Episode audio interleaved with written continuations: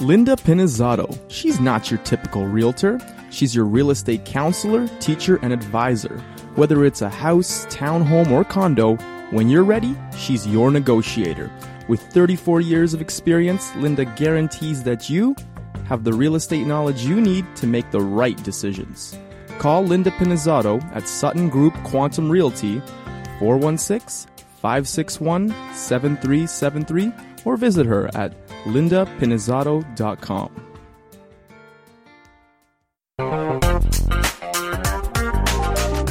Hello there. You're listening to Linda Pinizzotto of the Condo Expert. You know, we talk about different issues that are happening within condominiums and, uh, you know, trying to give some information awareness. And a lot of condominium owners, uh, they, they purchase into condos, but many times they really don't understand the full extent of how the operations go on and different things that could happen. And many times, you know, it ends up being a situation where you almost have to experience it to kind of know it. So today we uh, we have a condo owner on the line, Camilla. I'd like to welcome you to the condo expert.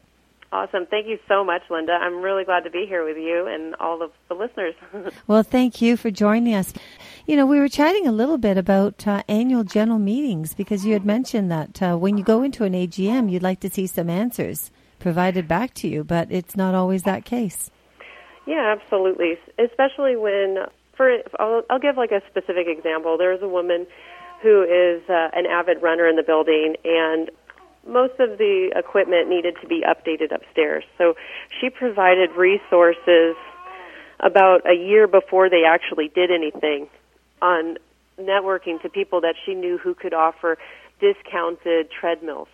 And so, you know, at the at the meeting at the first meeting they said, "Okay, we'll do that. We're going to have new treadmills installed within the next 2 months." And then it wasn't until probably a year or maybe even a year and a half later that they finally f- followed through on that commitment. And it's it's kind of uncomfortable sitting there listening to this woman who's aggravated about the treadmills not working properly being told you know at two different AGM meetings that they would replace the equipment. And then it didn't actually happen till about a year and a half after they had made those commitments well, that, you know, it's pretty yeah. crazy because see, the board has the right to determine where they want to spend monies. Now, yeah. a lot of times, if uh, fitness equipment come into the picture, sometimes they'll look at the reserve funds and see whether or not it's documented that they need to, you know, change them. It's either replacement or repair or whatever ends up happening. But to be honest with you, if, you know, with the cost of that, uh, there is also decisions that the board can make on surpluses and other funding that they could have. And if they have a you know, a, a, fair amount of people that are recognizing that, you know, they don't have proper equipment there. They need to have it changed. And it's something that they should be looking at. You yeah, mentioned absolutely. to me, well, you know, it's interesting because why is it? I mean, you mentioned to me that they all of a sudden owners didn't even know that they turned around and installed uh, uh, security cameras of some sort. That's right. Yeah, absolutely. I don't know. Like that's that has not. Like I said, I've gone to every single AGM meeting that we've had in this building, and there was never any talk about purchasing all these security cameras within the building. So they didn't. So they had a problem addressing the issue when the owners come forward asking for replacements or more fitness equipment. But yeah. But next thing you know, spend all this money on security cameras that nobody knows about. Yeah, like one of my concerns, just as a mother in the building, is that we have a billiards room, and there used to be couches and comfortable seating to go up and sit in and enjoy that space. And then suddenly they pulled out all of the furniture and only left a couple of glass tables with chairs that are exceedingly uncomfortable to sit in, which is kind of like creating an environment that nobody wants to sit in. So I brought it up at the AGM meeting. Please, could we get the couches back? And she said, yes, we'll get them back. And the next thing I know, they've gone out and spent all this money on the security, the security cameras. And it's not just like, okay, I think everybody wants to have a security camera in their lobby and we had those cameras. They added uh, security cameras onto the mailboxes, like uh, a hidden security camera right above the entrance to the elevators, which I find is unnecessary because if you step inside that hallway, it has a security camera, and then if you step inside the elevator, there are cameras inside each of those elevators. So it's like you know, should I be paranoid about something? Like, is there something really bad going on? Like, I don't understand why we have all these cameras. Like, I feel like it's a really safe community. Yet here I am just talking about bringing the couches back. Like, they had taken the couches and put them into a party room that you have to rent, which nobody rents. That's another story, whatever. And that's just like an easily solved issue. And I, I've asked about that for like the last year, and I'll let you know it is still the most uncomfortable place. There's no couches. It's not a place for family. I mean, it's just it's a really odd space, and because it is an unusual space, nobody uses it.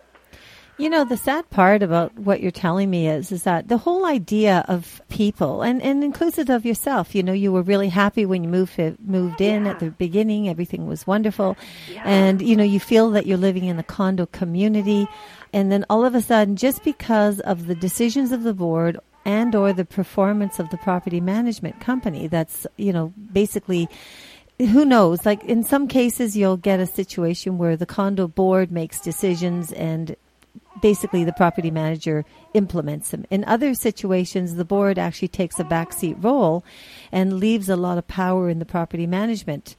Uh, mm. property manager that's on site, which really is not the way it's supposed to be done. But yeah. irregardless, mm. it's still taking yeah. away that beautiful community atmosphere, which is what you bought into. Right, exactly. Like another aspect that I loved about this community is that it felt very dog friendly. And when we moved here, it was wonderful to walk around the community. And then somebody, I, I guess, went anti-dog on the board. I'm not sure if this was maybe the management property as a uh, company as well, but suddenly, about a year after we moved in, like every like three feet, there's a new sign, or there was a sign posted that says like "No dogs allowed." And they even changed the landscaping so that dogs could not go and use the restroom. Like they used to have green grass outside the edge of the building and then they ripped that out and put landscaping that's not dog friendly and replaced it also with signs. So it's it's really not nice to walk around a community where every like three feet or whatever every three steps you have a sign blaring at you you know no dogs allowed. It's a very different feeling and i don't think it stops anybody from either you take care of your dog and you do things the proper way or you don't. I, I don't think those signs encourage the people who don't to change. Well, not only that. See, the problem is, is if you're buying into a community, and uh, you know, I mean, if they they do have a problem. Okay, so let, us take the devil's advocate side of this.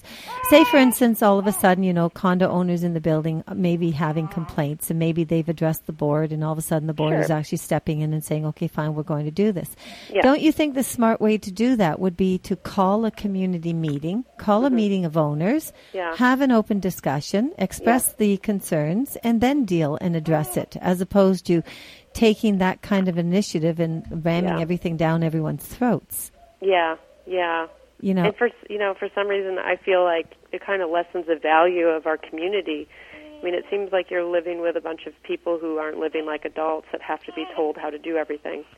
Well, I think yeah, the key thing is is that uh, you know they say sometimes about uh, some boards and some property managers being power stricken. I mean, we get a lot of those kind of statements where they really don't seem to care one way or another about what the owners have to say.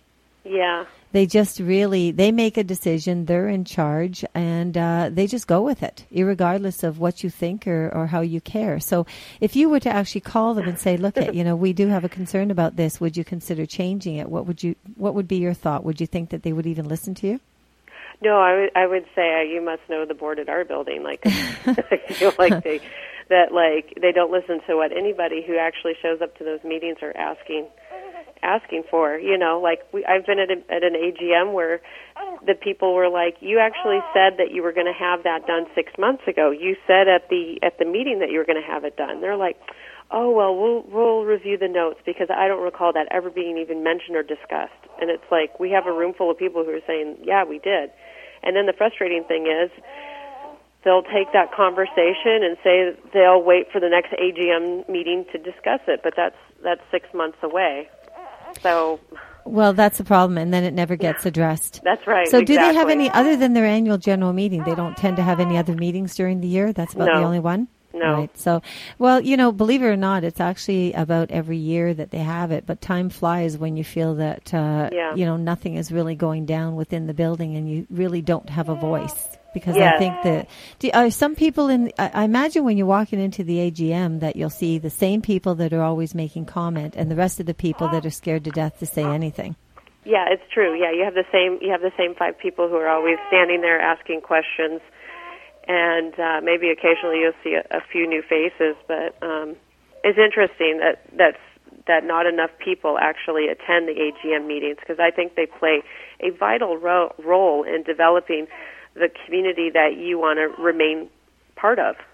Well, that's a, that's another big issue that uh, comes about with condominium ownership is is that every AGM you have to have a certain quorum to proceed, and uh, a lot of times they will actually get it on proxies. And I'll chat a little bit more about proxies. We just have to break for a commercial. It's uh, Linda Pinizzotto of the Condo Expert. We'll be right back. Linda Pinizzotto. She's not your typical realtor. She's your real estate counselor, teacher, and advisor. Whether it's a house, townhome, or condo, when you're ready, she's your negotiator. With 34 years of experience, Linda guarantees that you have the real estate knowledge you need to make the right decisions. Call Linda Pinizzotto at Sutton Group Quantum Realty 416 561 7373 or visit her at lindapinizzotto.com.